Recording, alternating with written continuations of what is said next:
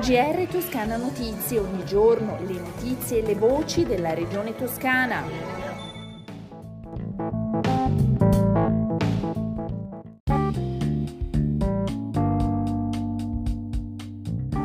Bentornati all'ascolto del G R di Toscana Notizie. Apriamo il nostro giornale parlando del rigassificatore.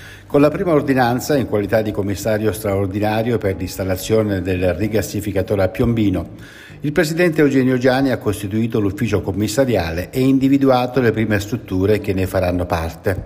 La nomina a commissario da parte del premier Mario Draghi, come si ricorderà, risale allo scorso nove giugno. Secondo l'ordinanza faranno parte dell'ufficio sia organi delle amministrazioni centrali che dell'amministrazione regionale e territoriale. L'ordinanza stabilisce inoltre che per svolgere i compiti assegnati il commissario potrà stipulare accordi di collaborazione a titolo gratuito con le strutture del Ministero dello Sviluppo Economico, del Ministero della Transizione Ecologica e del Ministero delle Infrastrutture e della Mobilità. Alla pagina creata sul sito regionale si potranno visionare tutti gli atti riguardanti il commissario, oltre allo studio ambientale della eh, struttura. Come ho già avuto modo di dire all'atto della nomina, spiega il presidente Giani, la responsabilità dell'incarico che mi è stata attribuita è grande e per portare a conclusione questa partita, che reputo decisiva, potrò contare sul supporto di una squadra della quale faranno parte sia uffici regionali che delle amministrazioni centrali e territoriali. L'esperienza di Bonifiche Ferraresi, per la sua importanza e complessità, rappresenta in Toscana una realtà molto importante.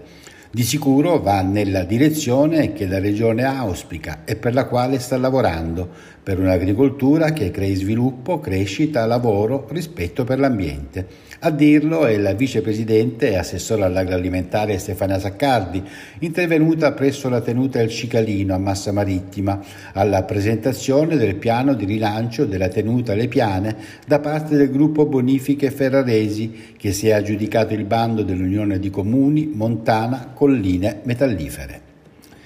Cambiamo argomento, una visione comune e partecipata del fiume finalizzata alla riqualificazione ambientale e la rigenerazione socio-economica sostenibile del sistema fluviale. Sarà firmato il venerdì primo luglio a Venturina Terme dall'assessore all'ambiente e difesa del suolo il contratto del fiume Cornia. Il contratto sarà stipulato al termine di una mattinata ricca di interventi e tavole rotonde, tutte dedicate al fiume, alle azioni relative alla gestione, sensibilizzazione e fruizione della risorsa idrica. Dalle nove alle tredici, presso il calendario Terme Etrusche, alle undici e quindici le conclusioni dell'assessora e a seguire la firma dell'assessora all'ambiente Monia Monni. Nelle ultime ventiquattro ore in Toscana sono cinquemila sessantotto i nuovi casi positivi al coronavirus, quarantasette anni l'età media, i decessi sono quattro, quattrocentoventisei i ricoverati complessivamente in tutta la regione, trentuno in più rispetto a ieri, di cui tredici in terapia intensiva. In questo caso il dato resta stabile. Energie nuove, profili qualificati e la valorizzazione della componente femminile nel governo del capoluogo della Toscana, che diventa maggioranza nell'assetto della Giunta. I miei complimenti e l'augurio di buon lavoro a tutta la Giunta fiorentina. Così Eugenio Giani saluta la nuova compagine del governo del capoluogo, annunciata dal sindaco Dario Nardella. La Toscana è impegnata in una serie di iniziative da cui dipende il futuro delle nostre comunità, ha aggiunto Giani. La collaborazione con i sindaci e le amministrazioni cittadine è fondamentale e di certo presto non mancheranno nuove occasioni per lavorare insieme, conclude il presidente della Regione Toscana.